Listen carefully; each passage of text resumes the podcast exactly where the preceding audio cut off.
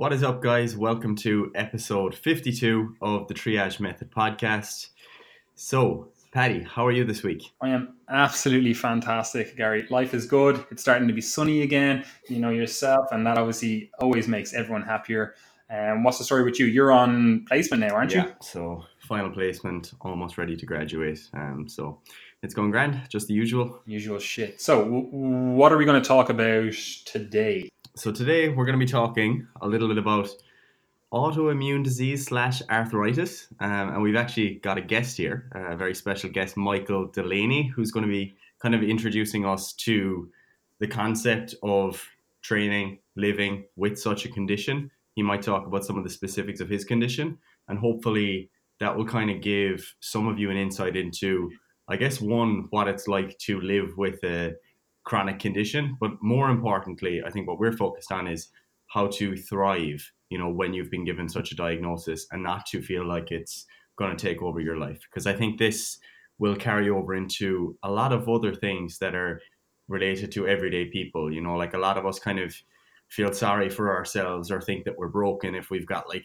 small little bits of misalignment, so to speak, or problems with our posture or you know we think our bodies need to be perfect. And i think it's good to look to, at the other side of the coin to people who actually have chronic conditions and see how they thrive to kind of help us to understand how we can also kind of thrive as well. So um, that's going to form the basis of today. So mike if you want to introduce yourself um, you're more than welcome. Okay thanks for having me mate. I appreciate it. Um, okay so i am a fitness person Um, I'm an online coach slash fitness influencer. I also do a few bits on the side as well, uh, like TV background work and odd bits of. I've done the odd speaking role actually. Just you know, I don't know if that qualifies me as an actor now rather than a rather than an extra, but there it is. I did I did a little commercial recently with uh, Ryan Giggs' brother, which was on on the uh, Paddy Power commercial actually. Um, so were you in that? Yeah, that was. Yeah, my dad, yeah, mate. I'm at zero thirty nine in the one minute advert. My dad, my dad showed me that ad. I thought it was fucking hilarious. I was like, "How did they air this?" Yeah, yeah. like, but yeah, I'm in it. so yeah, I've been training for about maybe 12 years. It's, I always, I never know what to say when people ask me that because it's like, well, do you mean optimally or you know consistently unbroken or what you know? So yeah i've been training about 12 years if you want to to simplify it. Uh, um, and i've been coaching people online for about two or three years now. Um, so i started off just using instagram fitness stuff as like a hobby. It was just i just throw posts up when i felt like it. And then a picture of mine went viral by accident so I thought, hang on a minute, you know, that gained a bit of traction. I could probably put a bit more effort into this and uh, make something of it. And I was getting fed up with my office job at the time. Uh, so I took a year of unpaid leave to do a bit of travel and just sort of test the water with it. And uh, by the time I went to go back, uh, there was a redundancy situation going on. So I took advantage of that and left and got on a redundancy payout. So I kind of landed on my feet there. um, and then I've not been back in like a full time slash normal job since. So yeah, that's and, that. And how did you get started in this whole fitness stuff? Because obviously it's different for everyone. Like people come to it because they're overweight. People come to it because they've always been an athlete. They've always been involved in this stuff, and you know, coming to the gym is just another avenue, another outlet for them. So, like, how, how did you come yep. to this whole fitness sphere, whatever this world is that we're in? Well, I think training just to look better was a is a relatively new thing for me, um, and I only started doing it because I found that I would get a lot of sort of ROI for it. I can get in shape, you know, relatively easily. Like I just found I was quite responsive to it, to, to weight training. Um, growing up, I was always extremely active, and that was a result of parental influence. So just in the extremely lucky position of having parents that took me all over the world and made us go on big, massive hikes and bike rides and horse rides and threw us in the water and stuff like that. You know, so always really active growing up. Although I was actually like always the smallest guy in school, like just this tiny guy. But um, I was good at the hundred meter sprint as a result. So yeah, always been active. And then so I played football. I did a bit of BMXing. Um, I started training seriously or semi seriously around the age of 17. Um, oh, in fact, probably a bit before that, but not that seriously. So I started messing around with like 3K dumbbells in my room at like 14, 15. I would just do biceps and shoulders. That was it. See the bicep there, shoulders there. so I'd literally just do curls or like a standing so- a shoulder press. And then I would walk downstairs and drink raw eggs but honestly, like I made off it, man. It was going going from nothing. yeah, I think a lot of people don't realize that. That like you look at people where they are now, like someone like stumble across your your Instagram, stumble across any of your social medias, then they look at your physique and they obviously go like, "Geez, this guy must have been doing everything right from fucking day one." You know, they must have had like a trainer, they must have had it locked in, but that that's rarely the case. Yeah, yeah. Well, actually, I always noticed in school that I had abs. Like I just always had, even though you know I'm technically just a skinny guy, I always had abs.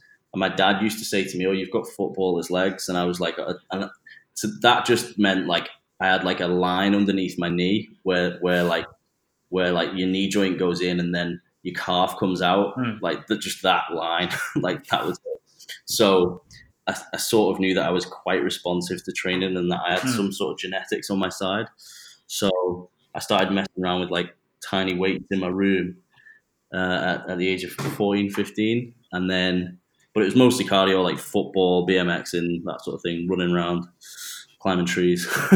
um, and then, and that's another thing, actually, I think early life was like everyone played outside, you know, everyone mm.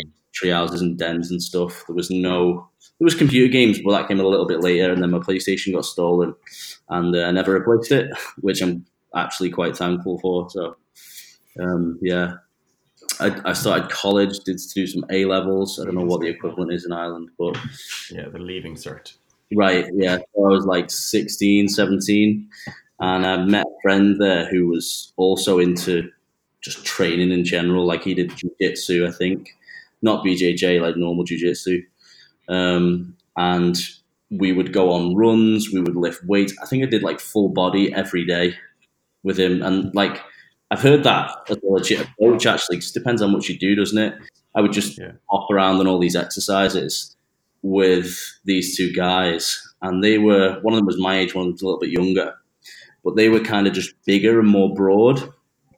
Um, and I noticed that I was always leaner than they were, and even though they were stronger than me, actually quite a bit stronger, I was just always in better shape than than them, and they just used to accuse me of like using stuff all the time, and I'm like, mm. 17, I haven't got a clue, you know.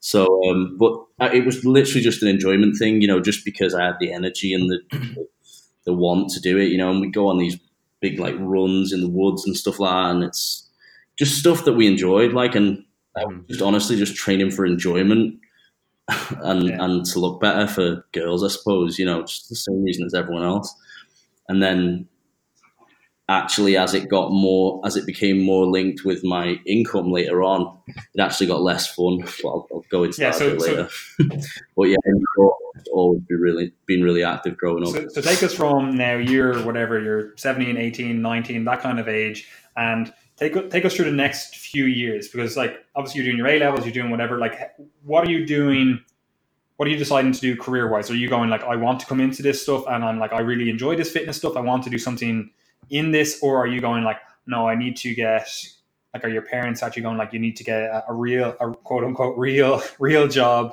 Uh, mm. You need to get like, you know, I don't know, do accounting, do something. Like, talk us through yeah. the next few years up until you get this issue that you've come across. Yeah. So, um, the arthritis started quite early, actually, when I was 17. Okay. Um, I was in college at the time, or actually, I was due to start college. Um, we went on a family holiday to Morocco, uh, and we all got ill. We all had like you know dysentery and whatnot. Um, It's kind of a rite of passage in some countries, I suppose. Um, and we were all ill, and then we recovered after a day or so. You know, um, actually, we went there to climb mountains. um, we went up Jebel Toubkal, which is like I think it's maybe the third highest in Africa or something like that. It takes a couple of days, um, and that's I can't remember the height on it, like, but coming down from that, or maybe another walk in the area. It's called the High Atlas Mountains, the, the region. Coming down from that, I think I came down with sunstroke um, and was really ill. Uh, I remember I had to get carried down this mountain on a on a mule. like they actually put me on a mule because because I just was so weak and like I, I had shits as well, and was, it was just not an ideal place to have them. So they carried me down the mountain on this mule. I was in this like village with these Berber like Berber tribe that we like arranged to stay with. See, my mum and dad they just love going off track, you know. So you know we never we never had like maybe one holiday where it's like uh, in a resort and you're just like. But even then we were learning to swim, so mm. fair enough. Um, see, I had to mention the arthritis early on because it, it started early on. Do you know what I mean? And um, what was um, that like in terms of like symptom wise? Like obviously you're saying you're well actually you're going to explain the story now in a second, so I suppose I should wait. yeah. well, yeah. See, I thought it was just like dysentery, and then I'm and then that's me done. You know, I'm I'm right as rain again, and I got back and um, see, it was we went to Morocco in the August of 2005, and I was due to start my A levels in the September um, so I was working full time over the summer in McDonald's. um, also a rite of passage. Everyone in my college were there like part time or full time, you know, like just full time over the summer. And uh, I was, I remember I was doing this shift one one afternoon. I started getting a really itchy eye. I was like, "What's wrong?" Like, and um, one of the managers like looked at me and he said, "Oh, have you got conjunctivitis?" I said, "What?" never heard of it. Like, and he said, um, "Yeah, you've got like all this gunky shit in your eye. Like, you might want to get that looked at. Just take the day off." I was like, "All right, okay." So I went, got it looked at. Yeah, you've got conjunctivitis. You know, here's some eye drops and some antibiotics and whatnot. So that cleared up, and then around the same time, I started to get some kidney issues as well, like just this pain in my lower back, and I was like, and I knew it wasn't like muscular, so I was like, "What's that?" So I went and got checked for all this stuff, and they said, yeah, yeah, you've got a, a kidney infection, so you know, drink loads of water, all this stuff, antibiotics again. Had that, and that was that sorted. And then uh, I noticed I was waking up in the morning, and the first few steps I was taking were kind of painful um, in my ankles, and already at that point, like at 17, I'd just turned 17, and already at that point, my attitude towards that sort of thing was just like, hmm. Hmm, probably slept funny. Let's just ignore it and carry on.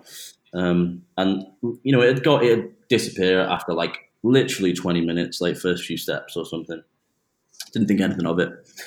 And then it started getting swollen as well. And I was like, what is going on? Like, and then my knees were swollen as well. So it was like both ankles, my right knee, and then I noticed my neck was stiff as well. I couldn't turn past like here. And I was like, wow, what's going on here? And it got to the point where I was like, I'm going to have to go and get this looked at. So I remember I went to the hospital with my mum because she has quite a medical background. She's a psychiatric nurse for decades, actually. She started off on a ward and then specialized in psychiatry. And she ended up running her own clinic, actually, um, which is interesting. And we went there and they did all these tests on me. And it was almost as though when I got to the hospital, it started getting worse, strangely. It was like I ended up in a bed and being like kept in overnight. And at this point, you know, because it, it progressed over like a week or 10 days or so, and it was getting worse and worse. And my, you know, my ankles were swollen, my knee was swollen, my neck was stiff, and they were doing all these tests on me, kept me in. Um, and they said, we actually thought it was it could have been um, meningitis B because of the stiff neck, but there were also other problems as well. So I, I mean, I didn't. they said, "Oh, it could be meningitis B." I was like, "All right, well, maybe I'll just ignore what you say and then and Mm. just wait until you've confirmed it rather than just like let out there. so they came back and they said it looks like you've developed reactive arthritis, which is an arthritic condition which is triggered as a reaction to another virus that you've had. So this stomach bug that I had in Morocco was the was the trigger for it, and I was susceptible. The reason I, only I got developed it as a reaction to it, and oh, and the, the conjunctivitis and the kidney infection. That's like that. That usually precedes it. It's not the cause, but it's usually like a telltale sign because your immune system's all messed up. Um, the reason why I got it is because I have an underlying gene type called HLA-B27, um, which is a surface antigen, I believe. The immune system's just I don't know enough about the about the immune system as a Yeah. I should. Um, I started reading about it, and it was just like, wow! I, I'd have to go like back to A level biology to Man, to start to understand. forget about that. Like I study biochemistry, and whenever they start talking about the, the immune system, I'm like, and this stuff like it just seems like it does everything, and you're just like, I don't even know how, how you can get to the, the bottom of it. Like, where do you even start and where do you even stop with the stuff? So Mm. you could go back, do other A levels, do do biology, you still still wouldn't know anything. Yeah, well, this, this gene type apparently it um, it's linked with spondyloarthropathies in the sense that most people with spondyloarthropathy have the gene, but not everybody who has the gene develops spondyloarthropathy. And this gene apparently is overrepresented in Scandinavian countries um, something like 24% of the Scandinavian population have it, and vastly underrepresented in Japan, where like 1.5% of the population have it. So these weird, like these weird trends. So they found that gene, and they were like, right, okay, well that kind of explains it then, because it, the you you there's a number of diseases, or autoimmune diseases that you can be that you'll have enhanced susceptibility to by possessing this gene, and there's a mnemonic uh, which is PAIR, so psoriasis, ankylosing spondylitis, IBS, and what's the other? Mm, oh, reactive arthritis. That's it. So reactive arthritis, the, the symptom prognosis is the symptoms can last up to six months at a maximum, and then once once that flare up, so to speak, has gone, because that's how it's characterized, right? It's a series of flare ups that, and once that's gone, that initial flare up, I had it for six months, by the way, which I'll go into in a minute. Um, so I got the full whack. Once that's gone, there's something like a seventy percent chance that it won't come back, or that it will come back. Sorry, yeah, I got that the wrong way around. So after I was diagnosed with that, um, I was kept in hospital for five days, and throughout that time, I was on um, a drip of prednisolone, which is a strong, uh, what's a corticosteroid. It was like, and I literally, it was just this cold liquid. I could feel it going in my arm, up my arm, and then like round my body. It was so weird, but it was really heavy dosage. and at this point, like, I mean, this was a 17 year old lad that was just like running around beforehand and like going to the gym and like chasing girls and stuff like that, you know. Because I was, you know, I was going out and drinking at this point as well. You know, I was just doing everything. Um, and the guys that I was mates with at the time weren't particularly uh, from much of an academic background. They were more into like boxing and jujitsu and getting in fights and stuff. But we connected on the training thing, you know, so it was all good. And they came to visit me and, and they were like, wow, that's mad, that lad. You know, it's so weird that you're in bed like with this. You know, it was it was just completely alien to them that, that I would just go from being this guy that was like running up hills and stuff to just bedbound, which was just, and it was quite, well, it was weird. man, just going from one one extreme to the other. And, like Um, obviously, like th- them looking at you, seeing that they they looking from the outside perspective, they can go, "Oh, Jesus, that's that's pretty weird." That like one day you're fucking Jack the lad having a bit of banter, you know, nights out, training, whatever, and then you're literally bedbound. Like obviously them looking at that, that's pretty dramatic. But like, how did that make you feel? Did that make you like completely reassess your life? Did that make you kind of reassess? Like, well, obviously it does, but does that make you reassess everything up to that point, or like, how, like how did you respond to that mentally? Honestly, I think I responded quite well to it. it actually didn't elicit that much of a response from me. I, my and I honestly think that's a parental thing. Like it's specifically my mom actually. Um, my mum is quite stoic. You know, she's I don't know. She's like her and my dad. They met at a running club actually. So like they're really really active. You know, they go on all these trips and you know the they just got a real sort of passion for life, especially exercise. And my mum's just like her approach to problems and stuff. She's just like, just get on with it, sort of thing. And I feel like I just had that instilled in me already to the point where I was just like, oh well, all, all my joints are swollen. I guess um, guess I'll have to walk a bit slower, or you know, I guess taking a shower will be a bit difficult. I actually actually declined every bed bath that I was offered and just limped over to the shower instead. I could have even been helped, but I just I don't know. I don't know. I just I just had this. I just thought, well, oh well, um, I can't do this, this, and this, so I guess I'll just do this, this, and this mm. instead. I guess I'll just operate within the bounds of what I can do because this is outside of my control. So just, that that was just what I thought. I didn't. It didn't like upset me at all. Actually, I think my mom and dad were more worried about me than I was worried about me. Mm. So, you know, um, yeah, that was that. And I was in hospital for like five days. I had all these different tests and stuff, and all these drugs put in me. And then I went home uh, to start my A levels, and uh, I was actually bedbound for about, I think it was about two months after the initial diagnosis, because well, I couldn't walk. I actually couldn't walk. I was in like a, a wheelchair, basically. I didn't get any. Do you know what? This is really underdocumented. I didn't really get any pictures or anything. Um, I was in a wheelchair, and then they give me. I I was promoted to crutches actually after a while. yeah, I got a tricep pump off them crutches.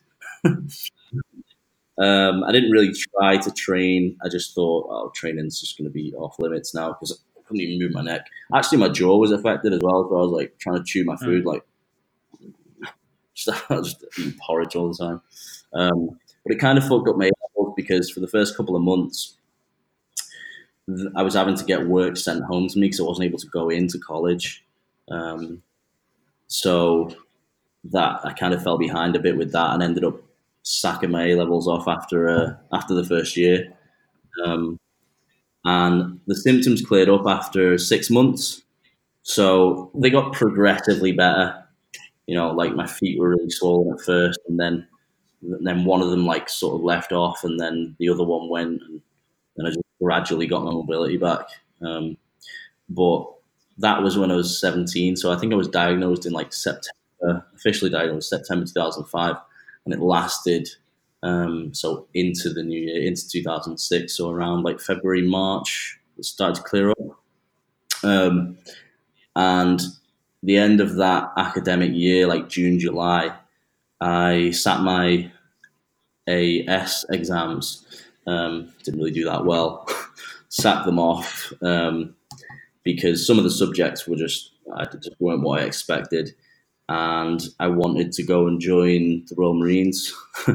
so, being physically better at this point, I thought, oh, it'll be cool. Like I'll just, you know, fuck these A levels off, you know. So, so I've been them, and then went went to office like, right, I'm 17, I want to join the Royal Marines. Da, da, da. And they were like, right, okay. So they give me this big application form, and I looked through it, and it was like disqualification points, rheumatoid arthritis, reactive arthritis. Shit. Um, and I, I filled it in anyway, and I was like, you know, these, I don't have symptoms anymore. Like, is that how am I?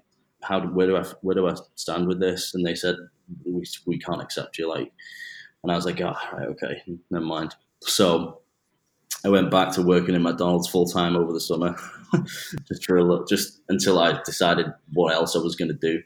Um, and around this time, I actually joined the Army Reserve, which is like Mhm. the army but part time. So you you train once a week, like one evening a week, and then you go away for a couple of weekends a month on exercise just to put in practice what you've learned and stuff.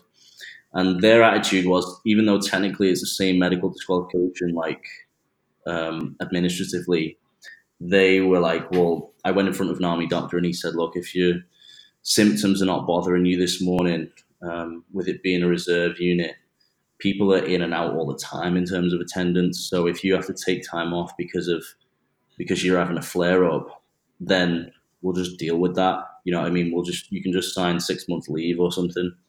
So that was what I decided to do. So I joined the Army Reserve. Um, just stuck my hand up for anything and everything that they offered me, like you know the good stuff, the bad stuff, everything. And then I think I was largely symptom free for a long time. Um, but I mean, I had it sort of looping over me that it might come back. Oh, actually, I had a few eye problems that were linked to it, so it's it's like an articular Mhm. um, manifestation of the joint problem. So because I have that underlying problem with my immune system, the HLA-B27 gene, I'm susceptible to all kinds of autoimmune diseases. Um, so I had that. I've had that on and off for ages. Actually, the eye problems. Um, the treatment after I came out of hospital, I was still on a really high oral dosage of prednisolone. So 40 milligrams, I remember that's like the maximum that you can have orally. And I read, I opened the leaflet to it and I was like, oh, potential side effects bone thinning, hair loss, uh, muscle wastage, um, hearing things that do not exist. Like, serious one. There's like a, literally like as long as my arm of, of potential side effects. And I was just like, this, fuck this shit, man. This is bullshit. I'm not going to get any of these. I don't know. I just told myself I wasn't going to get them, and I just kind of just ign- I just didn't think about them. I just didn't read the side effects and then keep them in my head. I was just like, I guess we'll cross that bridge when we come to it. Then, but I did get a fat, watery face from it. Uh, yeah, And lost your hair. but you know, even reading that about muscle wastage, this is what sort of reaffirmed to me, like, shit, I must have good genetics for lifting weights, for, for building muscle, because despite the potential muscle wastage thing, bone thinning, I was completely fine. Like, I just trained as normal. I just thought I'll just train as normal.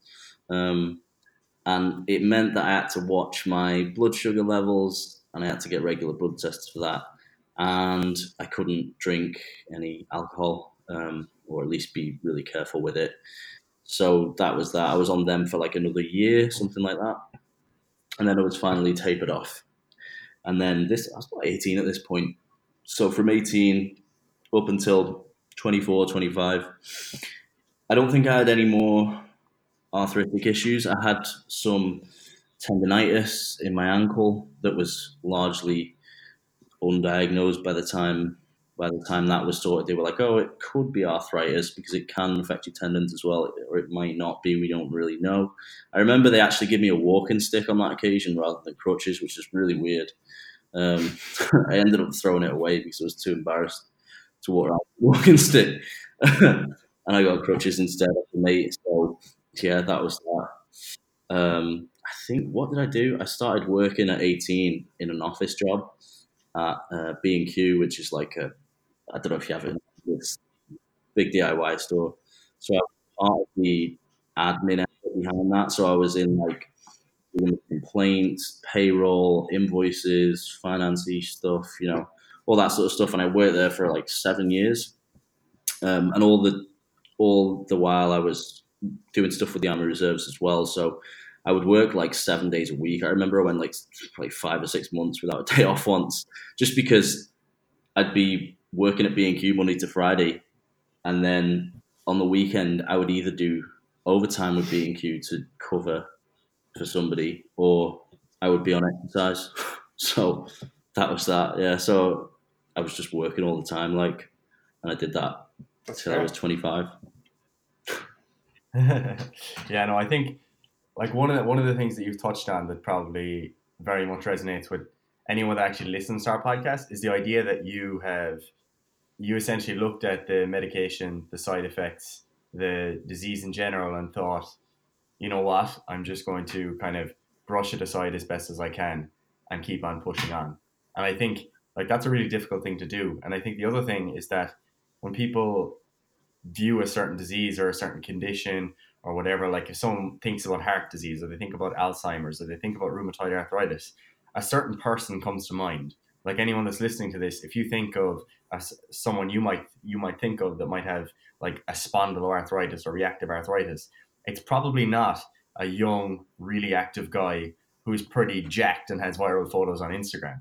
So I think like that's something that is definitely inspirational for anyone who is in a similar position and something that I'd definitely like people to take away from this because what I get a lot is people asking, you know, oh my my physio or my doctor said that I can't I can't squat, I mm. can't deadlift, I shouldn't lift weights because I have arthritis in my knee.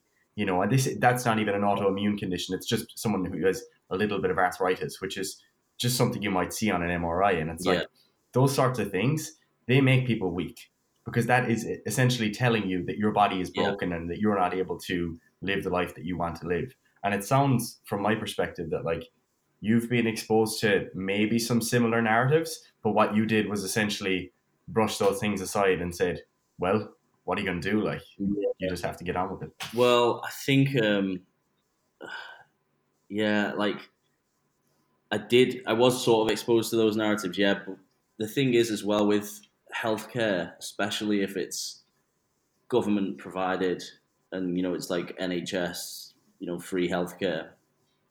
Yeah. It's like an ass covering exercise, man. Like they can't say, they have to say you can't squat and deadlift. Yeah, it's like your grandma, like you know, be careful. It's just kind of like yeah. that. And and I I always thought to myself like, like if I sit if I just like sit there and do what they tell me, I would just feel like such a bitch, just like as though I'm just using it as an excuse. Because the thing is, I question everything. Like, not like, like more like a, in an indecisive sort of way. Like if someone tells me, that I'm like, maybe it's not. Like, you know, and so yeah. telling me this stuff like, oh, you should, you know, be careful, and and then I think to myself, I've, I've read stuff about all these I read about these people, like these historical figures that have like, you know, they ran a marathon like every day for a week or something, despite having heart disease, or you know, you know, I'll read the, read read all this drastic stuff, and I think, do you know what? I think you have to just be a bit reckless sometimes, and you're not that fragile, you know. And so that was also, I think it was just like a, I think again, like a lot of it came from my mum. It was just like a what are you going to do? Like, get on with it. And I also, I never actually had this mindset as though it was somebody's fault that I was sick. Do you know what I mean? Like, some things is just a ball ache. Like, some things are just unfortunate. Like, I wasn't, I wasn't out to, you know, like I never, I was always like very patient with my treatment as well. Probably in some cases, maybe too patient, you know, like letting people off the hook, like, oh, I guess I'll see you again in four months then you know, stuff like that, and not, maybe not really asking as much about it as I should because I was just like so in this mindset of like, well, let's just do what I can, then let's just get on with it. Do you know what I mean? It was so it was like I, I see a lot of people now that are like, if any any sort of misfortune befalls them, like it has to be someone's fault. It either has to be someone's fault or you then have to get something back in compensation for it or something. It's just, and it's just like a weird mindset to me because sometimes you are dealt stuff that's just a ball ache, and so it, it's not anyone's fault. Like it's just I don't know. It kind of makes me cringe. Yeah, like I think I think as a well, just from what you're saying, like well, yeah. we'll go through the society thing. Like society now loves to push that kind of victimhood narrative. And we can get into like the politics and everything of it whatever. But i actually think the fundamental issue is that we have conflated mm-hmm. responsibility and fault right? Like those two terms they're completely different things but obviously they overlap completely. So rather than people taking responsibility they immediately look to place fault right? Like if you say to someone that oh your kids are unruly right they automatically go oh, you're saying that as an attack on me, right? If my you're saying my hmm. kids are unruly or whatever it is, right?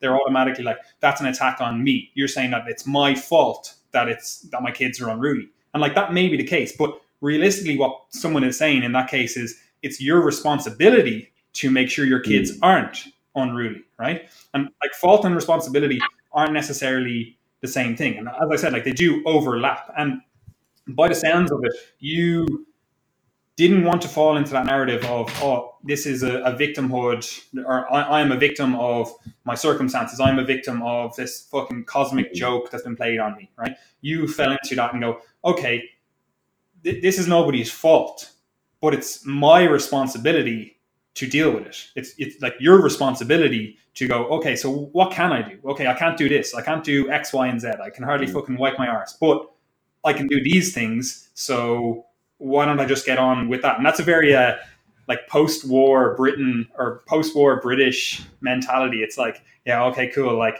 all our greatest fucking men died, but we still have to fucking yeah. rebuild the country. So let's get yeah, on with yeah. it. You know, all my best joints are fucked, but still have to build muscle.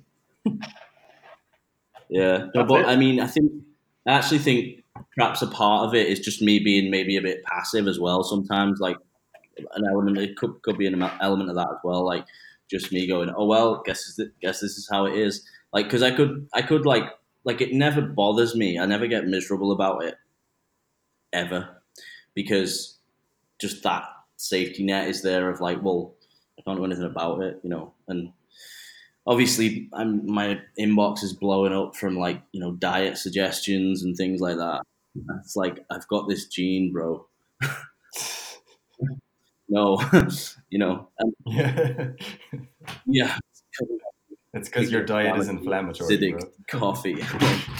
you know, so yeah. Um, so I get some funny ones, man. Honestly, like I had this guy that, that said, um, I don't know if um, I don't know if this could be any help, but my dad had uh, had osteoporosis or something like that. He had this um, joint problem, and he actually went to a homeopathic doctor who, who would sting him with honeybees. Uh, the venom, the venom would like counteract the, would have like anti-inflammatory properties. I was like, oh shit! Yes, if you go find a beehive. I couldn't believe it.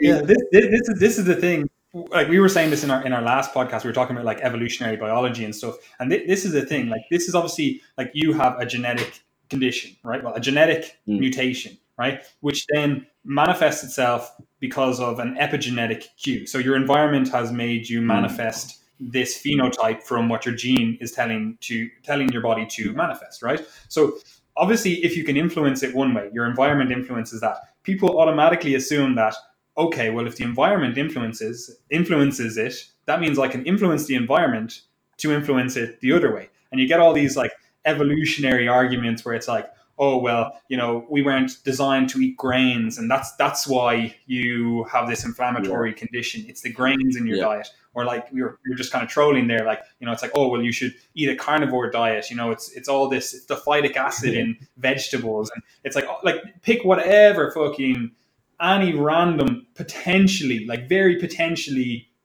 correlated thing, and let oh let's let's let's dial in on that. Yeah, it's like this this is a genetic mutation. Like, w- would you say that to someone like you know, if you, I don't know, had blue eyes, be like, oh, well, look, it's your genetic fucking mutation here that gives you blue eyes. You just eat fucking snails and uh, they're going to go brown. You know, it's like, th- this is just completely, like, obviously, yes, you are going to have to change some things in your diet. And I'm presuming we're going to talk about that a little bit in a second. Uh, but, you know, you're going to have to do some things to modify your approach to life because you do have a condition. Yeah. But that doesn't mean that you can just treat this condition and go, oh yeah, I know I'm taking this. You're you're taking Humira, isn't it? Yeah.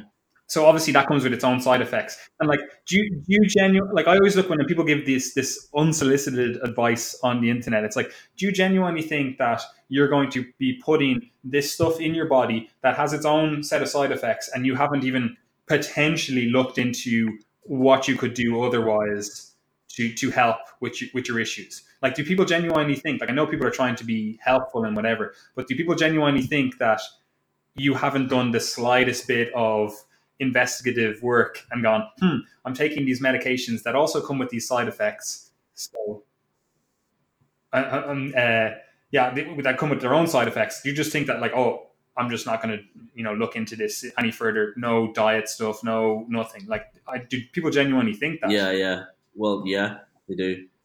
Um, and uh, like, I always ask, I always ask doctors when I see them, just out of interest. I know what they're going to say. There's no research to show that, you know, and, and I'm like, yeah, yeah, yeah. But like, thousand people have inboxed me and said that gluten free has helped them, or you know, going vegan has helped them, or you know, eating only steak three times a day has helped them, which is of course ridiculous. Um, I just wouldn't even. I'd rather have joint problems than only eat steak. Like, you know, honeybees. I might I might pull that one next time. I might actually ask the doctor and just see a reaction. But they always say like no, like you know, and then and then you get the whole gut flora thing, you know, with starches and all that. And honestly, I've never really trialed any kind of diet, any kind of special diet, because a I'm skeptical, which is maybe part of the reason why it won't work. the nocebo. Um, I'm skeptical, and also like you're talking months of eliminating things and then reintroducing them, and like all the stuff that you're eliminating as well, like dairy, starches, um, you know, just like carbs in general, fucking gluten. Um, I don't know. I've even heard stuff stuff about vegetable, like some vegetables, like from the nightshade family, like peppers, white potatoes, tomatoes. You know, all these are like pro-inflammatory, and and it's like I'm gonna like which diet am I gonna do? How long am I gonna try it for? It's it, I also find it really difficult to mentally like register these changes in my body. Like, is it worse today than yesterday? Is it? I don't know. It's just it's so trippy to me to try and even register that. Maybe I should write it down. Like, I, I, to be honest, I don't do a good job of like of doing that. You know, the, the whole trial and error thing. And I haven't really experimented with any diets because a I'm skeptical, and b it's just a lot of toil, man. You know, so I've I've heard that you know like sugar is bad, like processed sugar is bad, and I did have a day where I ate a lot of sugar, man, a lot, and then the next day my foot was like a fucking balloon. Um, but do you know what else? I was also walking around all day, so could be that as well. You know, because because like with arthritis, the more you move around, the more it loosens up, especially if it's a if it's a, a spinal thing, like a back thing. Um, but because my feet are suffering with it, it's not like you can just move your feet around and it'll be okay because it's just the constant impact because it's on the balls of my feet. It's just basically all the bones in the front of my feet on my big toes. So I've been walking a funny way for ages now. um, but yeah, so I haven't really tried any special diets. The most common theme is processed sugar, though. If I had to pick one that was the most commonly suggested. It's it's sugar.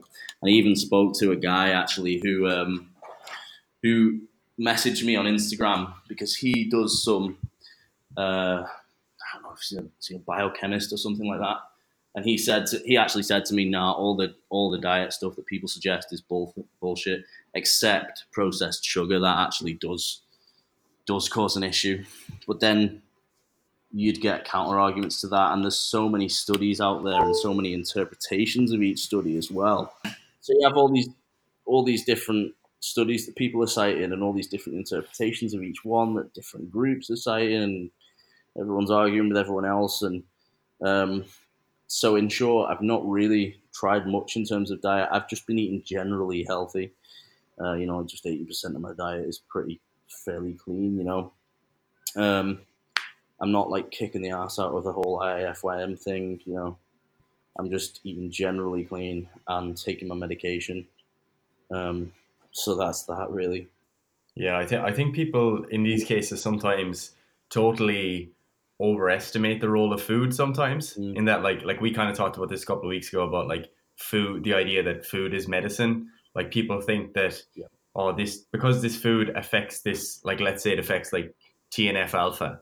It's like, oh, it has this effect on that pathway. But then you're like actually Mm. looking at your medication, which is a potent inhibitor of these things. So, it, it- like, it's a totally different level. Like, people kind of just assume that an effect equals a therapeutic effect, whereas all you're looking at is a little bit of noise that is affected Yeah. by that food, and then like that doesn't necessarily equal the massive effect that you're having Yeah. when you're, you know, injecting this stuff That's the into your body. well, because if people are suggesting these diets, I'm like, what are you suggesting it for? Are you saying that it's going to target the underlying mechanism, which is an overactive immune system and an overproduction of TNF, or are you saying it's just for symptomatic relief and it will just it will just be like directly anti-inflammatory?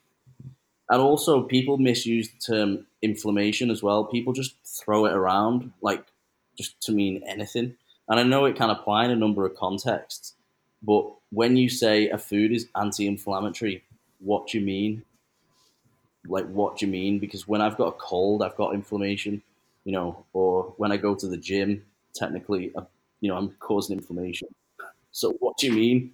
You know, so so it's like, uh, yeah, I, and I get that there's a lot of like anecdotal stuff and people, you know, going vegan and symptoms cleared up and whatnot, but honestly, don't have the patience to try a lot Yeah, of but it. see that that is, that is the thing as well. Like Yeah. a lot of what they're actually suggesting is just sim- symptomatic relief. You know, like again, like all this Mm. anti-inflammation stuff. Because if it worked to cure, again, quote unquote, cure the issue that you have, like it would then also work to essentially destroy your immune system the opposite way. You know, if you're basically saying, "Oh, if I eat this certain way, this is going to stop my immune system being overactive." So you would presume then, if you are a quote unquote healthy person, if you eat this certain way, it would downregulate your immune system to some extent as well. So it's like, Mm. th- like w- what what are you actually arguing when you're saying, "Oh, this is the diet you should should be on"? Like, yes, there are definitely certain things that can potentially affect the overall inflammatory response of your diet. But like Gary said, like you're already on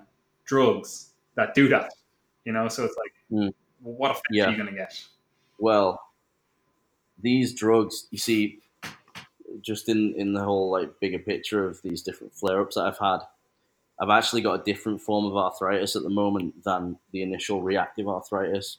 It was funny actually when they when they diagnosed me, they said it primarily affects young healthy males. Like young healthy males are overrepresented in the reactive arthritis states. So um, that was interesting, I thought. And then discrimination, we are overrepresented. We need to, we need affirmative action to Discrimination. make sure Equality women, minorities. I know. We need to like inject them. Yeah, like people and like because people who didn't understand the disease as well were like, "Whoa, so you went to Morocco and got ill? Oh, I'm not gonna go to Morocco now." Like, and, and, and it's like I still would have got it. Like the next time I got ill, it would have happened, you know. So um, yeah, so I was pretty much symptom free from maybe 18 or 19 up until mm, I'm gonna say 26, 27. Um, and in that time, I was just like I say, I was just working all the time and just training, and maybe around the age of like 24 or 25. I remember I was on exercise in Cyprus with the army, and I was there for like two weeks. And I got back, and obviously, it's the most catabolic thing you can possibly do because you're not sleeping, you're not eating, pro- you're not eating right, you're, you're at least not getting enough protein, um, and you generally are going to be losing weight. Uh, you're running around with heavy things on your back, and it's just, it's just like, it's the gains graveyard, man. It's just not, it's just not conducive to getting big. I, these things were fighting against each other for me for ages because I was going to the gym lifting weights and like going and then going there and doing that, and then I was going on exercise for a week and then or a weekend, and I'm like trying to be fit as well because I was a physical training instructor as well, so I was taking the guys for runs and you know loaded marches and circuits and all this stuff and testing people's fitness. But what was weird was once I was qualified as a PTI, I was just automatically fit enough because I knew everyone expected me to be fit enough. It was so weird. Like I've got to set the pace for this loaded march. We're carrying like 25 kilos, but I haven't actually practiced this thing for ages. And to me, it's like all these fitness tests that we get put through like once a year or, or and whatnot. You shouldn't really be preparing for it. Like you should just your life should should make you fit enough to pass the test when it comes up. Like that was my attitude towards it. And people are like, oh, shit, we've got this like personal fitness assessment coming up next month, mm. and it's like you should be fit enough for it. You know, you should be everything you're doing now should be feeding into it. You know, so that when it someone springs a test on you, you can do it. Um, so I kind of got this name for myself in our unit as this fucking gym queen, you know, like because I'm lifting weights, you know, and like even like then, if I went to take a selfie or something, I would just get a barrage of abuse, like taking selfie, gay, like all this shit, uh, because it was such kind of like an older crowd to me that didn't really grow up with like social media as much as I did. Um, so I was always at odds with people for that. Like, you know, and people really like, people really like didn't like me for it, like literally, you know, because mm. it was so so what they were against. And it's like, chill out, man. It's just a picture. But, but yeah, um, I, I, I, I remember I got back from an exercise, and I was like, I'd just kind of gone more skinny fat than I than I was, you know. Like I was just like I was at my like base, which is just like slim slash athletic. Do you know what I mean? And I was like, hmm, maybe it's time to start training again. And around that time, I got back, and my brother and one of our mates had set up this like Facebook page called Cheshire Aesthetics. so it's just a it's just a bunch of lads that in the gym. That was all. Post training and pictures and videos on Facebook. We had a Facebook page and a little YouTube channel as well and uh, I was like, and then from then on, like we started watching like all the fucking Zyzz videos, and then just was completely engulfed in it from like from like June 2012 up until around April May 2013, which is which was around like the time of the Body Power Fitness Expo. That phase was probably like my most intense phase of weight training ever. Like the, the transformation I made from getting back from Cyprus skinny and going to this fitness expo is like shocking when you see it on pictures. And it's probably more weight, it's probably less weight than it looks. Um, but I've posted this transfer a couple of times and it fucking triggers people, man. Big time. It triggers people big time. All kinds of natty or enhanced debates going on, and I'm just like looking at it like, you know, it's just, it's insane because it does look drastic as fuck. But I was living an extreme lifestyle. Do you know what I mean? I'm training all the time. I loved it. Loved it. Didn't have a clue yeah. about programming, anything like that. And yet, best shape I've ever been in. So it's funny how that works, isn't it? Now that I know about stuff, I'm like, no, I can't do that. It's too much volume. No, that would that would be overtraining. Now know it now that I know the stuff. So it's like a curse, man. We would just throw in like wild drop sets, and we have these like lock-ins in the gym on a on a Sunday afternoon, like from two p.m. onwards. The owner of the gym would lock it up, but he'd let us train as well, and just have these just these crazy sessions. We'd have like all these like pre-workouts. We'd try a different one each week and just get all amped up for it because we were just really so wrapped up in it. We, we just had such a passion for it that just it just equals great results, doesn't it? When you just have to go extreme with something to get anywhere. And so we were taking this. It's now banned called Jack 3D. Oh, yeah. um, you aware of it? Like the old formula. Holy shit! Honestly, mate, we one afternoon we were driving back from we'd been like shopping in Liverpool or something, and we were literally falling asleep. You know, them afternoon, just getting a bit drowsy, around all day. Literally falling asleep in the car. Got back, had like a couple of scoops of that, and it was literally like fucking PR day, man. Like all around, it was crazy. Like it's unbelievable the transformation that you make. It's unbelievable, and so we just loved it that much that we all just got in great shape over a short space of time. So it's like you know genetics plus just in the gym all the time equals great results.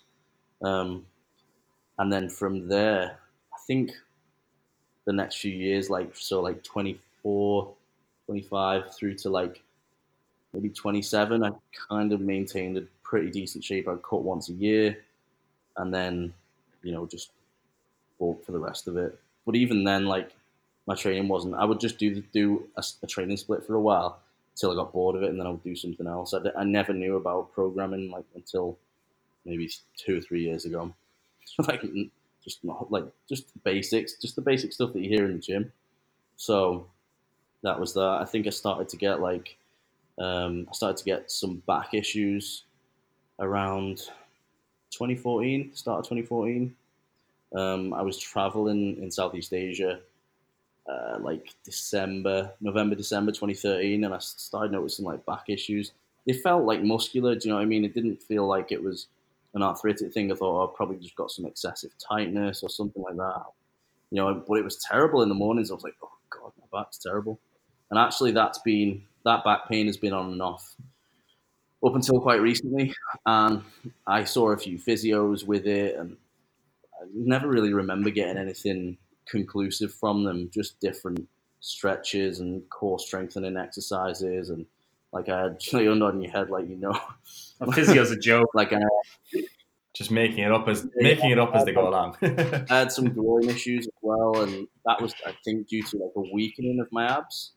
Um, I went to see a really good physio actually that she runs like uh, circuit training for my mum and dad once a week, and they recommended it to me, and she seemed really really knowledgeable. And actually, around the same time, I started asking her about like, uh, you know, like flat feet and you know anterior pelvic tilt and all these little things that you look at and you go, oh shit, that's me. Like, I should be worrying about that. I've, I need to catch up on the worry, and I haven't been worrying for ten years, but but now I should. you know, and I asked her about flat feet actually, and she was like, and she was just like, nah, not really. It's just the way you are. I was like, what? What? Are you serious? I've got feet like paddles. Like, you serious? You know, and um, and actually, I thought about it. I think, shit, I've been walking and running flat footed all my fucking life. It's never given me an issue. I, I, get like knee pain now and again through like, you know, like just like a pre, almost like a precursor to shin splints. That what, what I think might be that if if I do like an intensive period of like, you know, load bearing exercise. Um, but again, like I went and did my PTI instructor course in 2012, and I remember I had like a bit of a knee slash shin issue around the time, or it might have even been like in the outside of me, like IT band or something.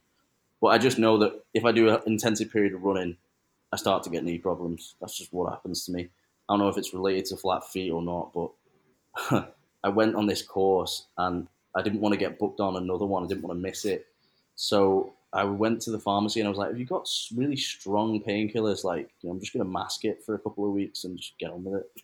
And they said, "Actually, if you take ibuprofen and paracetamol at the same time, it's a really powerful sort of painkiller effect." So I was like, "Sure, I'll do that." Then so I did that like three or four times a day. Passed the course and it was fine.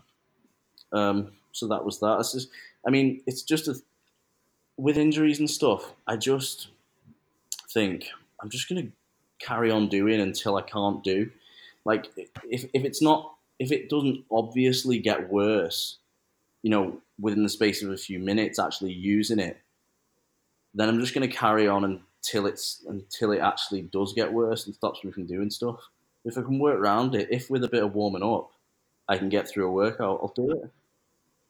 Um, yeah, and like there, there is that really fine line, like where like guys are really bad for it in terms of they'll just ignore things that are clearly like an obvious thing, right? Like I know loads of lads, like I used to like box and like I know loads of lads who'd get like proper punch to the kidneys, punch to the liver, whatever, and they'd be pissing blood, right? And like that, that wouldn't be unheard of because you're like, okay, well, I just got punched in my internal organs. That's not too bad, right? But I know lads who would literally let that go for like a week, two weeks, three weeks, and they'd still be pissing blood, right?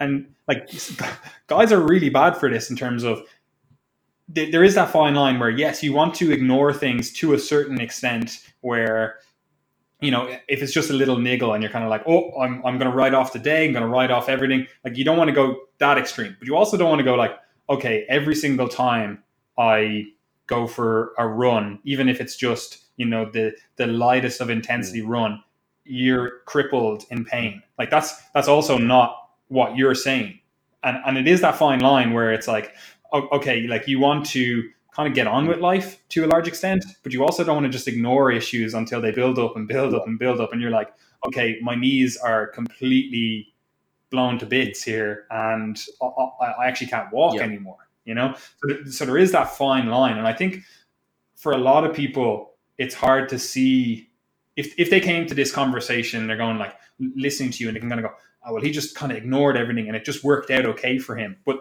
you are also listening to your body in this time you know like even when you're saying like before like you, you you go to the doctor and you're like okay well i have this issue you know what what can i do? You know you, you're actually going you're seeking help wherever you can find that help along the way right? You're just not letting the the issue the condition the whatever be the guiding focus be the compass of your life. You're not going like oh i have have a bit of knee pain can't do anything you know yeah yeah well I was actually arthritis, like I said, I was arthritis free, pretty much symptom free for a while. Um, and the latest sort of flare up of it, it's manifest now because I've got this underlying gene thing. I now have a different type of arthritis. It's like, it's like, it's like the turn of another one now. Do you know what I mean? It's like my turn. so what I've got now is called non-radiographic axial spondyloarthritis. So, weigh that down. Non-radiographic means that on an X-ray, no, um, there are no bony growths or modifications. So that's that's good. Um, axial means that it's hips and back mainly that's affected. Um, spondylo just means spinal. I think in like Latin or something like that. So non-radiographic axial spondyloarthritis. That's what that actually kicked off like April 2017. So that was that. That was when that started. So from like let's say 2006 to 2017, no arthritic symptoms really to speak of. A few little injuries here and there that may or may not have been related, but largely, largely symptom free or in fact, maybe 2014, 2015, up until 2017, had a lot of back problems. But that, again, I don't know if it was arthritis or not. I don't know. Like, I would tell my doctor, and he would say, well, you know, if it's, and he would always just fob it off as like a muscular thing. And he, once he t- tried to tell me it was at my night limit. this is my rheumatologist, like, quite dismissive at times. I probably wasn't like, you know, hard enough on him. Um, he would be like, "Oh no, well if you're lifting weights a lot, you know, uh, you will get these kind of injuries, you know, all this sort of stuff." And I was like, "I'm not not lifting weights, like you know." But like honestly, for a long time, like 2015 to to 2017, it's hard hard for me to like give you clearly defined dates of when things were affecting me because again, like it's not, it's, it wasn't something that I really documented very much. Like you know, I just thought it was just injuries and so some of it predate in 2017, the latest flare up, so to speak. Um, could have been arthritis, but didn't really think of it that way. I just thought oh, it's probably a bit of back pain. And so for a long time, I was modifying my training, you know, going a lot lighter and doing trying to do really precise, like perfect technique and stuff. And I was, you know, having a lot of caffeine and painkillers and training later on in the day, so I was warmed up a bit more. Um, but 27, this one this arthritis that I have now, the spondyloarthritis, it doesn't come in like flare ups. It's just like you've got symptoms until you've sorted it and you're in remission. So I've had symptoms from like April 2017 to now, and it actually started with my feet. So I was like, yeah, I know what inflammation feels like. I've got swollen toes here. Like I've just got I've just got big, massive golf club feet. So that's definitely arthritis. Um, and then I remember it got progressively worse. And in summer, like July 2017, um, my back, my hips were just, it was unbelievable. It was like completely excruciating. um, and you see, with the appointments with the NHS, it's like you have one and then you might not get seen again for another two or three months because they're just so busy. So it's like I'm just trying to get by as best I can on having like a lot of caffeine, a lot of ibuprofen, cycling like naproxen and ibuprofen. You know, when one's effective, I'm starting to use the other. Um, so that was really bad. Actually, I remember I was working on this like golf thing because I do a bit of like agency work as well. So it'll be like random, you know, like brand ambassador roles and things like that. And I did this like this job that was like nine days straight outside a town hall. It was some like golf event going on, like the the I don't know the the, the Open or something like that. I don't know, or is that tennis? I, I can't remember. But it was like this this major golf event was happening in the UK, in a place called Southport, and the city council had put on this like series of golfing activities where the general public come in and you know do all these interactive golf games and like leave the kids with you and you just get harassed by kids like with you know you're trying to like maintain order like doing all this all this stuff. Um, so i was on that for like nine days and i remember around that time it was really kicking off. And at the end of it i was going to italy with my girlfriend um, and i remember my appointments weren't that frequent and i was like look i was ringing them a lot saying look i'm in a lot of pain. Can i start taking prednisolone? Because i knew that had worked in the past right? It's a symptomatic thing but also they were keen to not have me on it as much if possible because they're so wary of side effects. I'm less worried about it as, than they are. Do you know what I mean? I'm like, look, if it means that my feet will be better, my back will be better, and I can wake up pain free, I will take the risk. You know what I mean? And so they said to me, like, yeah, well, you can start having um, prednisolone 10 milligrams. And I thought to myself, that's not going to do the job, 10 milligrams. So I took it upon myself to take 40 milligrams. Just quadrupled the dose, which is actually highly irresponsible because it's strong shit, man. It's strong shit, prednisolone. Like it's they use it in chemotherapy. Like it's so it's like a fucking. But honestly, it did the job. Like, and I was able to walk around Italy relatively pain free. And I'm glad I did it because I thought use a cautious, fucks. I'm not going to do 10 milligrams. No way. You're being too like, uh, but I didn't tell them that, you see, because they would have fucking bollocked me, man. You know what I mean? Don't want to get like discharged for for that shit. So it was like, yeah. I, so I just did that. Just took it upon myself to do that, and then they, and then they they um, started me on the Cosentyx like a few months after that, which was a interleukin inhibitor. Um, but yeah, I think I've been at this point I'd been away from the army since like 2015 because of my joint problems. Like I had back problems that were that were doing me in before that, you know, like the muscular ones I was on about, and for that reason, um, I signed a few different like leave agreements and said that I would come back when the symptoms had cleared up. And actually, recently, as it happens, my rheumatologist has sent them a letter to explain the prognosis to them because they were asking questions recently, like, "Are you going to come back or not? You know, it's how's your joints?" Um, can we get a letter so we can make a decision on it? So I should find out about that in the next few weeks. Actually, whether they're going to say, actually, it's best you leave, mate, or we'll keep you on and see how it see how it develops. Um, but yeah, the foot issues started 2017, went into 2018. Well, up until now, really. Um, but I tried one immunosuppressant called Cosentyx, which the active ingredient name is secukinumab. So that's uh, an interleukin inhibitor and as I understand it, there are different cells produced by your immune system to fight infection, and different targeted immunosuppressants suppress different types of cells. And the only way of knowing which ones your body is overproducing is by taking different medication to see if you get symptomatic relief. So I took Cosentyx for a year from November 2017 up until recently, um, and it was uh, it like nothing happened.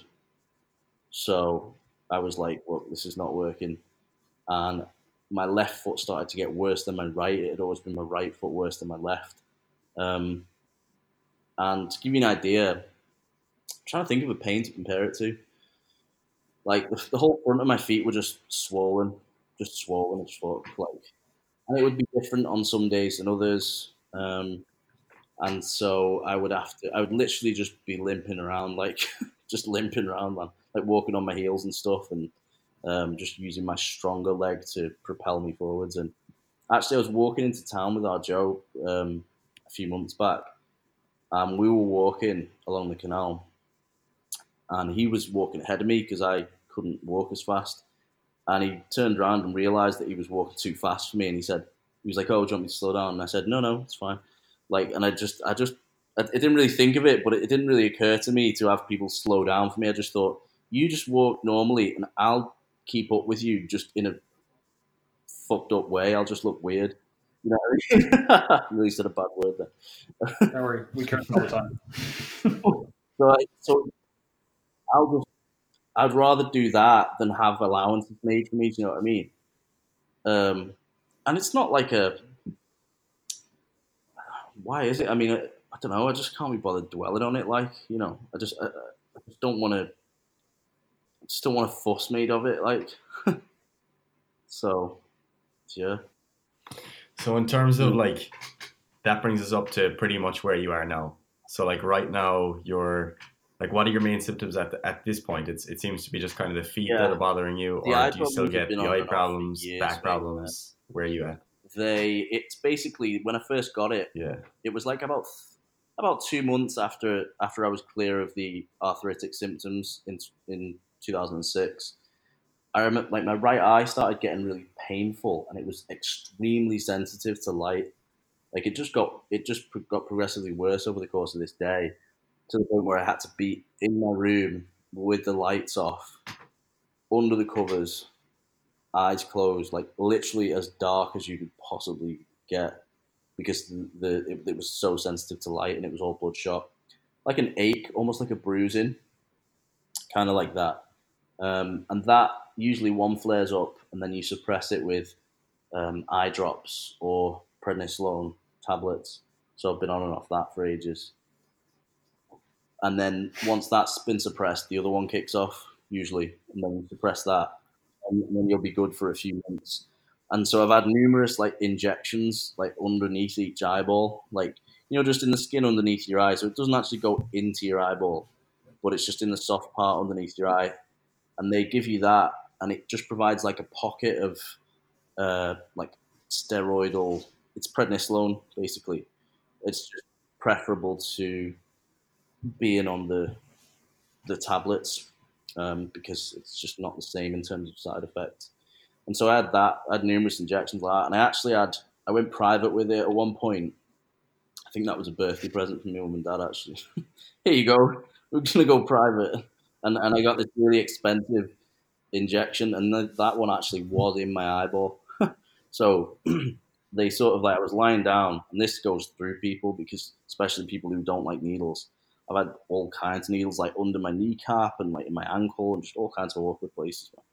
Um, so this this one was like they put this perspe- perspex like round my eyelid to keep my eye from closing, like reflexively, and then they the needle just came in my eyeball from the side. Um, everything just went grey for a little bit, and then they injected this what was called an implant, which is just this really expensive drug because the inflammation it's called anterior uveitis, so it's inflammation of the uvea um, that actually that's a blanket term, so it was the iris with me. Um, so they would they and at, at one point actually my optic nerve the, the that leads to your brain was inflamed, which is pretty bad. And I remember the doctor like sitting with me and saying it was it was one of them like you should be worried conversations. actually, she moved the the the eye thing to the side. You know the little apparatus thing that they used to look into your eye. I really know the name of it by now. Um, moved that to one side, and she said, "Michael, it looks like looking at the back of your eye, your optic nerve is actually inflamed, and your sight could actually be in jeopardy if this continues." And I was like, "Oh shit! Like, might go blind here." so, uh, but that was turned out okay. It's managed managed to suppress the inflammation, and that was okay. So yeah, I've had the eye problems on and off up until this point. Injections in my eyeball. It was. I remember actually in the in the appointment, I was like, is this going to give me a black eye? Because I've had a few black eyes from my injections, you know, underneath. And they said, oh no, this won't give you a black eye because it's going into your actual eyeball, so you'll be all right. I was like, oh right, okay. that was when I found out. so, uh, yeah, nice birthday present. That grateful for that. Um, so yeah, that's that. Uh, where were we up to after that? Up to now, yeah. So the foot problems, uh, yeah, they. I just have massive feet, like, and I've just been. I, I and do you know what? Still, like, I still like, even when it was at its worst, I was going for a walk every day, like, because if I'm working from my laptop, I don't want to be sat in here all day, so I'm gonna walk into town and back, even if I have to limp. You know what I mean? Like, I will, I will still go, like, because I don't know. It's just I don't know why. Like, I mean, maybe a part of me sort of likes it. it's so weird.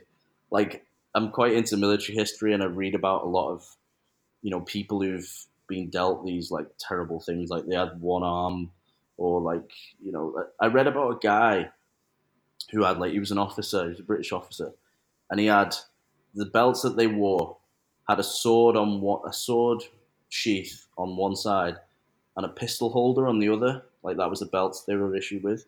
He lost an arm, so he made he custom made his own belt so that he, with his one arm he could choose either a pistol or a sword from the same side. That's that was incredible. It's amazing, like unbelievable. And so I read a lot about stuff like that and how people have overcome stuff like that, and I think, oh, actually, so what I've got is just it's not a fucking issue, like. And then it, and then I sometimes feel guilty, like, and think, maybe I could have done more. Maybe I could have done even more. Do you know what I mean? But I think that's a healthy mindset to have to not be completely satisfied in that sense, because then you're not like sitting back and saying, "Oh, can't do it because I've got this," you know. Um, and so people are like, "Oh, how do you lift weights with all this stuff?" Because you know, even when I had back issues, I was like, I was trying to train as well as I could, and it's quite simple actually with arthritis. When it's when it's like spinal issues and chest issues, because I had like a lot of thoracic issues as well, right? Because it gives tightness of the chest is a symptom. Um, and chronic fatigue is a symptom as well. So I was waking up feeling like I'd not had enough sleep, even though I've had like eight or nine hours, which is weird. And I was like, "Wow, what's what's this?" And then I thought, "Oh, it's just a symptom of of the arthritis." Like, so I would breathe in, like, take a deep breath, and it would just be really tight around my chest.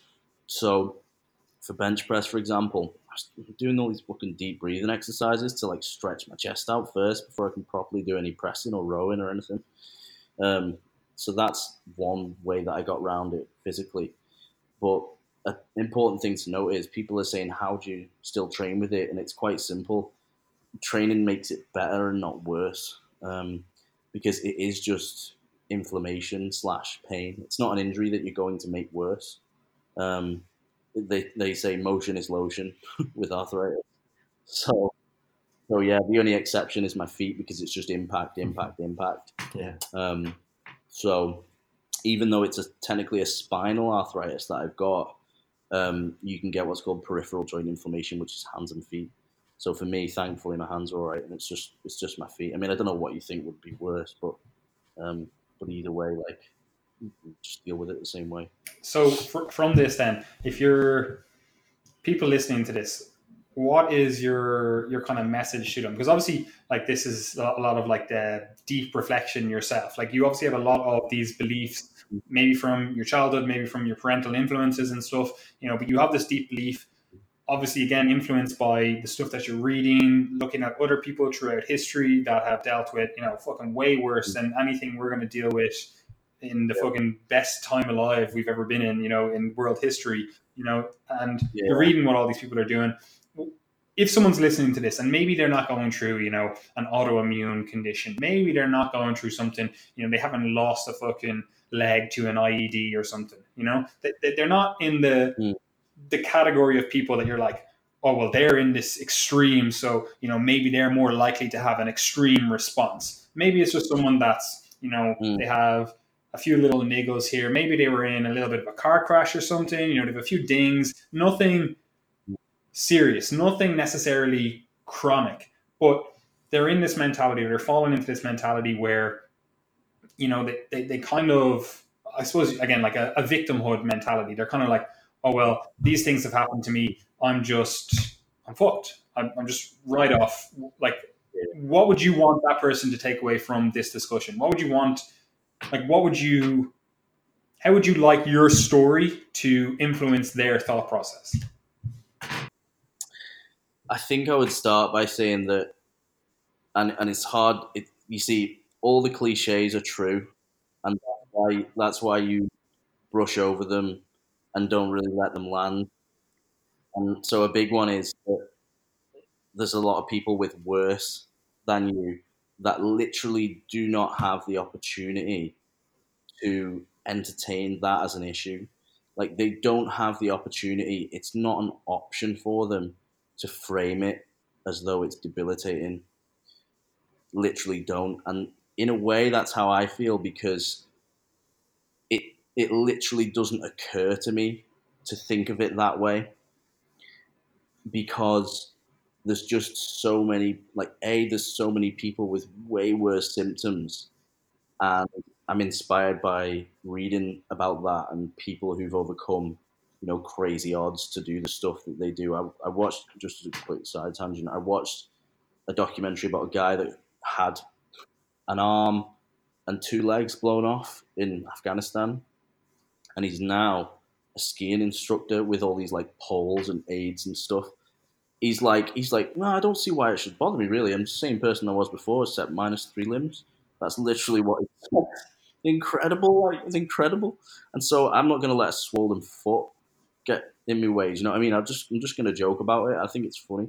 Like you have to make a joke of it. I'm just to like you have to really be able to take the piss out of yourself like it's it's really a reflection of how you generally tend to think like how you frame your disease you know because if you think everything's happening to you then you're gonna you, you're literally gonna make it worse because of the whole psychosomatic issue. You know, you're just gonna you're just gonna imagine it into being. Um, and so I would just say to them, try to frame it a little bit differently, and think of it as something that just think of it as something that's potentially there to stay, and think what can you do within within your own sphere of influence rather than you know looking at other people perhaps and thinking well most of the population don't have this issue but you know you're not you're not most of the population. So um, you just have to kind of get on with it. And all this all the cliches are true by the way. They're all so true. But you just because the cliches you don't really entertain them and the, you don't let them land you literally don't let them land You're like scrolling through instagram you're like yeah yeah trust the process yeah yeah yeah and then something happens to you an experience, and you go, "Oh shit, trust the process." Whoa, and then it lands because it, because it's because you're at the center of the story, right? It's so hard to get a message through to someone else. Do you know what I mean? So, yeah, that I would just want them to not frame it as this debilitating thing, and just really try and think, put it in perspective, and think about people who have it much, much worse, and how cheerful some of them are with much worse things because it's incredible. That's fair. Um, Gary, do you have any other questions for our lovely Iranian bodybuilder here now? yeah, so I suppose like if people if people do know you, you know, from from Instagram and stuff, they're probably wondering like, what is the future for Mike Delaney? Like, what are what are your personal plans if you'd like to share them? Do you want to keep going with the Army Reserves? Do you want to set up your own business, keep going with the coaching? Or this is a question that I've been meaning to address lately, actually, because people look at you and if you have, you know, just a small bit of success or whatever, or you seem in the slight bit influential, then they think that you set out and you intended to do that, you know, and there's though there's this big like emotional backstory to it. Actually I've kind of just been shunted into fitness through genetic predisposition and just masses of people saying, "Do you do training programs? Do you do training programs? Do you do meal plans? Where can I see your workouts?" And I'm like, "Oh fuck's sake! Like, I guess I better do some, you know, I, I guess I better brush up on this and offer some kind of services, like you know, because the ROI is is pretty good on it. But also, I enjoy helping people as well. There's nothing there's nothing worse than a client details form that's just doesn't give you much to customize it from. Do you know what I mean? This, this, I'm like, tell me about yourself so I can be interested. You know, that's like on my, my forms, I, I literally have a location field because I want to know where people are from. It doesn't matter where they're from, but I want to know. Do you know what I mean? Um, yeah, exactly. So I feel like perhaps I wouldn't have picked this if I'd have had my way, but I just rather just fallen into it and it's it works. Like you know, it's it's good. Um, but I'm thinking in the future I'll probably move away from coaching um, because it's just not something I would have picked naturally. Like I don't mind it; it's good, but I'm probably not like thriving at the moment. So my approach to fitness and stuff has always been as a hobby and a side thing and, and, and something that's a byproduct of my lifestyle. So, you know, just being physically active is always going to be something that I do. Um, I'd probably have more of an interest in history and military stuff. Um, so I'm I really can't see myself going back to university at this point. I say going back, I never went in the first place, but I, I really can't see myself going to academia at this point and slogging out a three-year degree.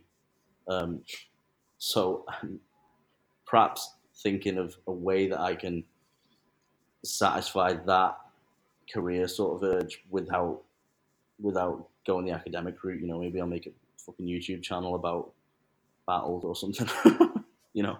Um, but yeah, like recently, it's funny you mention it. Like recently on social media, like literally the last few weeks, I've started being a bit less filtered, or like trying to, um, and just documenting stuff rather than trying to create stuff, you know, um, and just putting stuff up without thinking too much. And as a result, I think it's become a lot more comedic um, and I think that's the approach I would rather have in terms of like an online fitness presence rather than coaching. It's just that practically mm-hmm. I need something to replace coaching first. Um, and it'll always be there. Like if people ask me, you know, I, I don't see why I wouldn't do it. Um, but it's just not something that I probably would have picked if I'd have sat down and had a choice about it. Um, so yeah, I'd probably gonna get try and utilize a bit more like theatrical theatrical propensities as well. So I'm with an agency at the minute called Boss Casting, and that was who got me the commercial, and they get me odd bits of TV work as well. So I'm always doing these like funny accents and stuff, which you've probably seen. Um, and I'm thinking I might even create some kind of some little characters out of that and like little side series with it. Do you know what I mean? Um, also, this is kind of linked to the to what we've been talking about. With me not really thinking too much about arthritis, like over the years, um, I never bothered to look up. I never bothered to post about it for a long time. For starters, I just never spoke about it. Literally started speaking about it less than two years ago, and intermittently at that. And so I'm finding a lot of people that have suffered with the same issues. And so I'm probably going to look to try and get more involved with um, people who've had problems and different organizations. You know, maybe I'll maybe I'll be like an ambassador of Arthritis UK Foundation or something like that. Um, so yeah, I'll probably look into that. Um, because it just like part of me is like, don't talk about it because you're giving people ammunition to talk about it and dwell on it. But then a part of me is like, well, no, if you don't talk about it, you're literally just not showing up and then nobody knows. And then you don't help anyone. So it's kind of like catch 22 in a way. Um, so I'll probably get involved in that somehow, maybe get involved in some clinical research or something like that. Um, I saw somebody made a video recently called "From Anorexic to Athlete," and it was a girl who had suffered from anorexia like really badly. Um, like the pictures are horrific. Honestly, you should, you should go and watch it. And she's made a great transformation, and she made this video. It's just like twenty minute video, like dead cheesy, you know, like with music and that. And she had a YouTube channel. She had like a few hundred subscribers. Video is now on like I don't know, it's like one and a half at least million views. So I might just throw one of them up. But gym related humor will always be always be the core of how I approach like fitness and stuff, I suppose. Yeah. But um in short, I'm I'm still figuring all that out, like where I'm gonna go in the future and that. Which sounds weird, right? I'm thirty. Like should have it figured out, but but no. Um actually the last drug that I started, the adalimumab, I started that two weeks ago now. Two or three weeks ago. I actually noticed quite an improvement since taking it, which is good. I, actually, I even ran to the gym yesterday, which was incredible. It was I was ecstatic. Just like wow, that just felt so good to run because I haven't ran for like a year or something. You know, like I might have had a good day with it where I was like able to do a little jog on the treadmill, you know, with a bit of support, um, like with some spongy trainers on or something. But yesterday I ran to the gym. It was crazy, man. I was like, whoa, proper mad, but like really good because Mm. that's where my heart is like being outdoors and running up hills and stuff. That was a fairly in-depth uh, discussion in terms of going forward with things, and I think that is actually a really good side of things. Obviously, the, the whole discussion we've had is a really good side of things that people often don't see. But you, you, you brought to attention two things that I think social media kind of does gloss over, and you, you mentioned it there as well. You know, like you obviously have a condition that for a lot of people would preclude them from ever thinking that they could be in a position like you in terms of your physique, in terms of your your overall development. You know, but you also are showing the fact that Mm. just because you know social media makes it look like you have everything together, like you have thousands of followers, you know, you've a, a strong social media presence, you know, you get viral pictures, whatever, you Mm. know, but you you still are figuring out life, and I think a lot of people, especially the the younger generations, like you know the, the teens and stuff, they they feel like they're they're looking at these you know idols and whatever, and they're kind of like, oh, they have their life completely together, they have everything hundred percent, but most people it's not until they're like 30 35 40 that they they start going okay now everything's kind of cl- clicking into place for mm-hmm. me. And even still you see people having like midlife crises and stuff where they're of like it's not together like My life is literally a wreck, man. Like literally, it's a shit show. I don't know But- what I'm doing. I'm literally just existing. Like I'm, but that's it I'm everything I do. I'm, I'm just exi- I'm not thriving. I'm coping. but that is it for a lot a lot of people you know Yeah. and uh, especially when you like you clearly have a passion for a certain thing you know like Mm. obviously this military history and stuff which i'm going to ask you a question about now in a second and you better give me the right answer. Um, um, but you obviously have a passion for that. But what i think a lot of people don't realize is that even if you have a passion for something even if you have uh, a love of something like you obviously enjoy the gym love the gym enjoy training enjoy the outdoors that doesn't necessarily give you an avenue to make money from it or monetize it. But that doesn't necess- that doesn't necessarily mean that you have to because i think Yeah. a lot of people fall into this this thing especially around the fitness stuff like a lot of people enjoy training they enjoy you know exercising they enjoy the, the whole gym scene you know and they automatically think like oh better monetize this i better make money from this you know and it, it kind of sucks all the life out of it you know It does. It really does. you know, like if you, you you were even saying earlier on, like you obviously, you know, building your physique, like you obviously enjoy training a certain way, and maybe you know the, the the issues you've had preclude you from actually training that way, so you have to train a different way. But even without that, you know, you kind of want to train a certain way because you know that that's going to make you more money and that's going to make you more likely to have viral pictures. You know, like you might start like dieting and you get a lot of reward from dieting in terms of you know you're more shredded pictures are more viral and you're like okay well i'm going to keep keep dieting. I'm going to get as jacked and shredded as possible. And it's like this isn't necessarily what you want you know but it's like this is this is where so, social media is pushing you and this is where like what's being rewarded and i think a lot of people let that side of the fitness get into their overall life plan you know and, and then they end up three four years down the line they're like you know, I kind of fell into this, like you're saying, you kind of fell into this where it's like, this is not really want what I want to do. Like, obviously, it is. You enjoy it, you know. most people do. Like, most people enjoy. Like, I think most people, humans, enjoy being teachers in terms of they enjoy helping. You, you, you kind of fall into this whole fitness sphere, and like you even said it yourself, like you obviously enjoy it. I think a lot of people do enjoy being a teacher. They enjoy being someone that can impart their wisdom, whatever wisdom that is that they've accumulated. Yeah, like people people enjoy that, like helping other people. Like most people, I, I think, enjoy that, and especially if you're in this fitness sphere stuff, like you see the impact that you know training fitness has on your life, the individuals around you. You see how much of a change you can make, mm. and you kind of get sucked into that where you want to help individuals. This gives you an an avenue to directly impact people's lives. So you, uh, if people want to be teachers, which I think most people do, you can see how you get really sucked mm. into that lifestyle. But a lot of people get burnt out with it in terms three, three, four years is the average life expectancy of you know this personal trainer type person. And I think for a lot of people, yeah. even though yes, you want to monetize your hobby to an extent, you know, I think a lot of people would be better served not monetizing their fitness stuff if that makes sense. Like actually yeah. keep it as a hobby yeah. for as long as it can be a hobby. Yeah. Well, actually, I think to myself sometimes, if I wasn't being rewarded for it, how would I be training?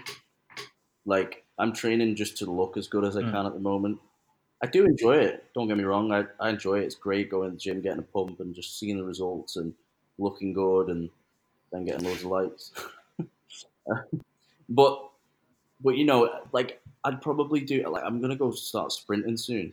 Like as soon as I can, I'm gonna. I like mm. running fast, man. Like and running mm. and being outdoors and climbing up mountains. I love love mountaineering. Love it. Um.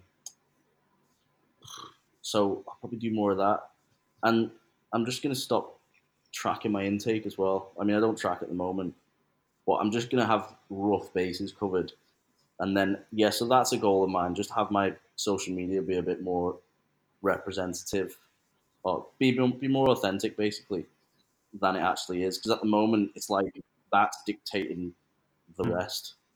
Like the results through that are dictating what I'm doing, rather than rather than it being a snapshot of what I'm doing that I choose to do. Mm-hmm. yeah, and I think it I keep I think it can be difficult as well because what what ends up happening is like, you know, you take you take what people are feeding back to you in terms of like what they enjoy, what they reward you for, what they comment on, and then that sort of essentially leads to your subsequent behaviors. Like I've definitely even found that among mm. like I don't know if, if Paddy would agree, but sometimes because like our business is kind of based very much on putting out the science related kind of information related to fitness.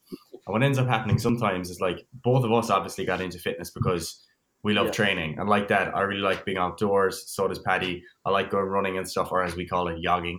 Um, and you know it's it's just general fitness and training that i find really enjoyable. And what happen, what happens a lot of the time is you post stuff on social media and then every everything you do people ask why are you doing that? Why are you doing that? Why are you doing that? And it's like you kind of you kind of forget that like this yeah, is my oh, hobby oh. like this is what i enjoy not everything needs a reason because it's for pleasure as well yeah literally like I, I, I eat like a carrot or something like a raw carrot, like, and I'll get DMs like, "What meal is this? Like, what time would you be eating?" It's not. It's not got a number, man. I'm eating a carrot. You know I mean? Like, I'm not really thinking about it that much.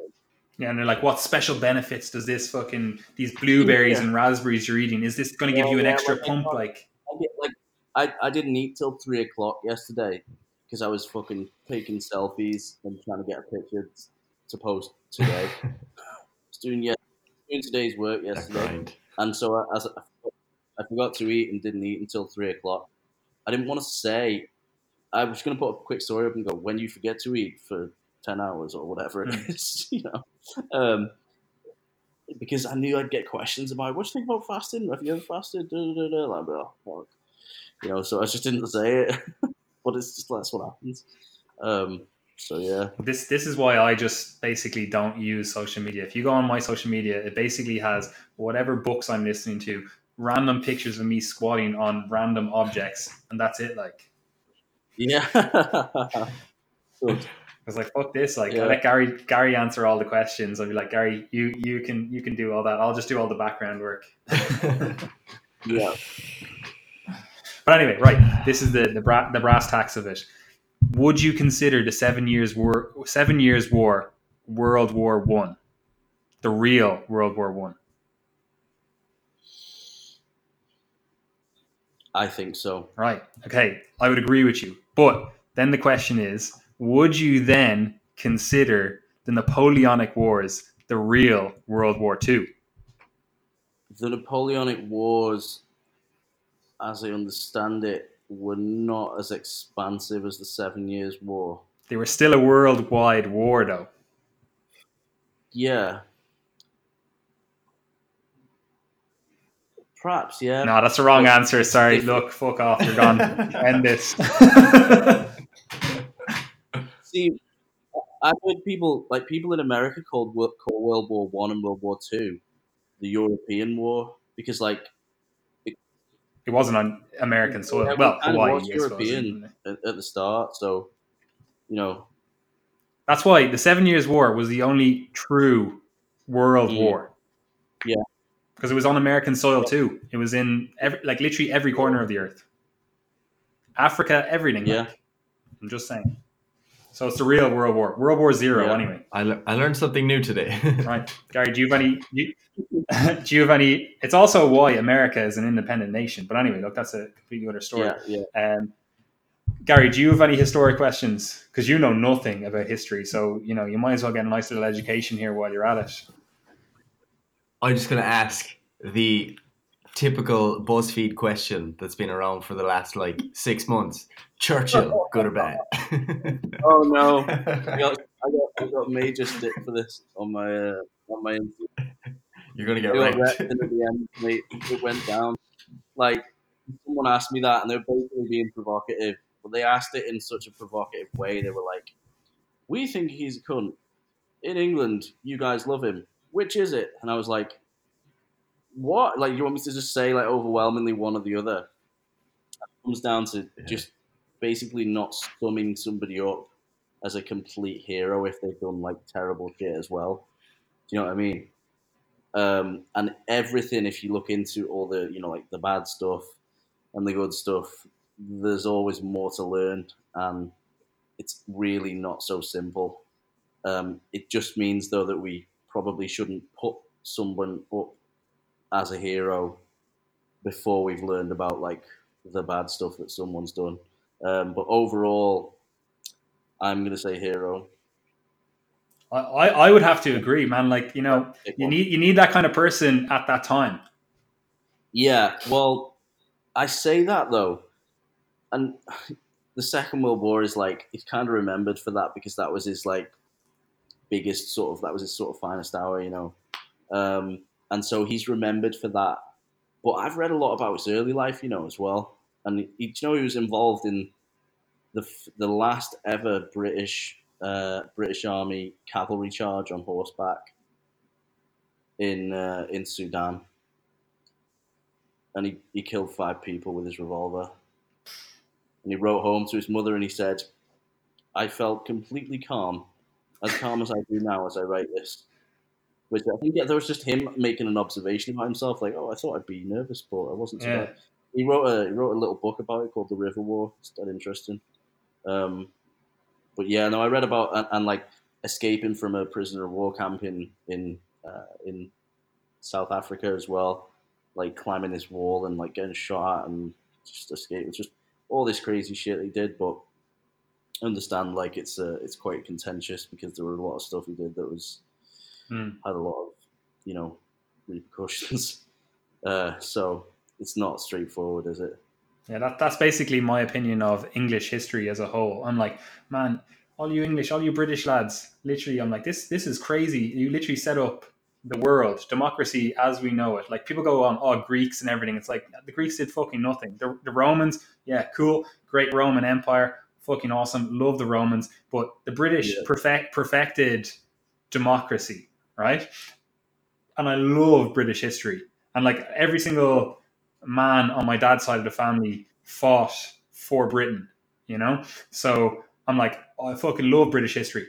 As soon as you mention British history in Ireland, I'm like, oh, those fucking wankers.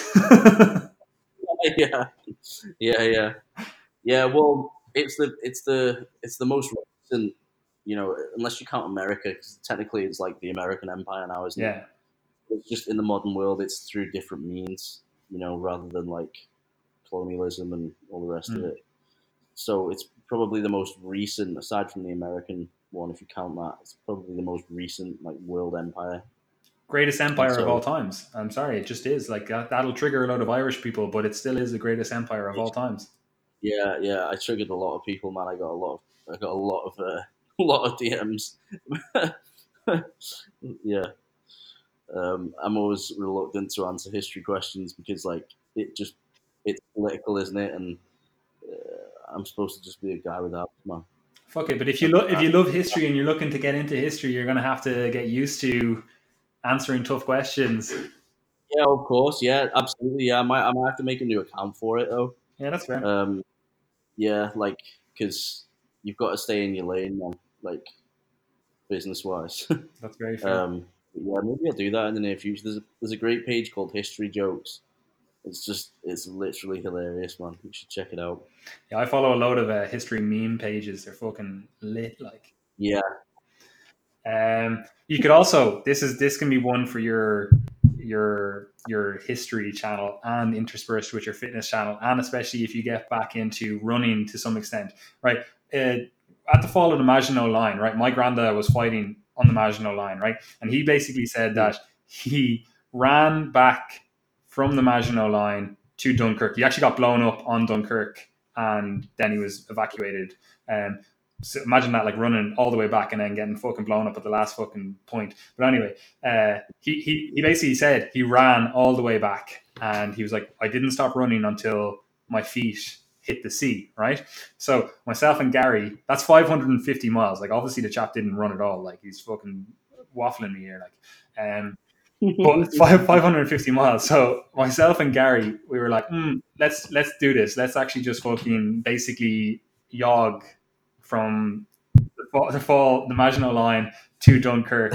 Uh, are you gonna wear helmets and uniforms? yeah, see, I was thinking that, but then I was like, oh, if we do a full reenactment, you know, you know, France will probably shoot us. Yeah. But then again, you won't.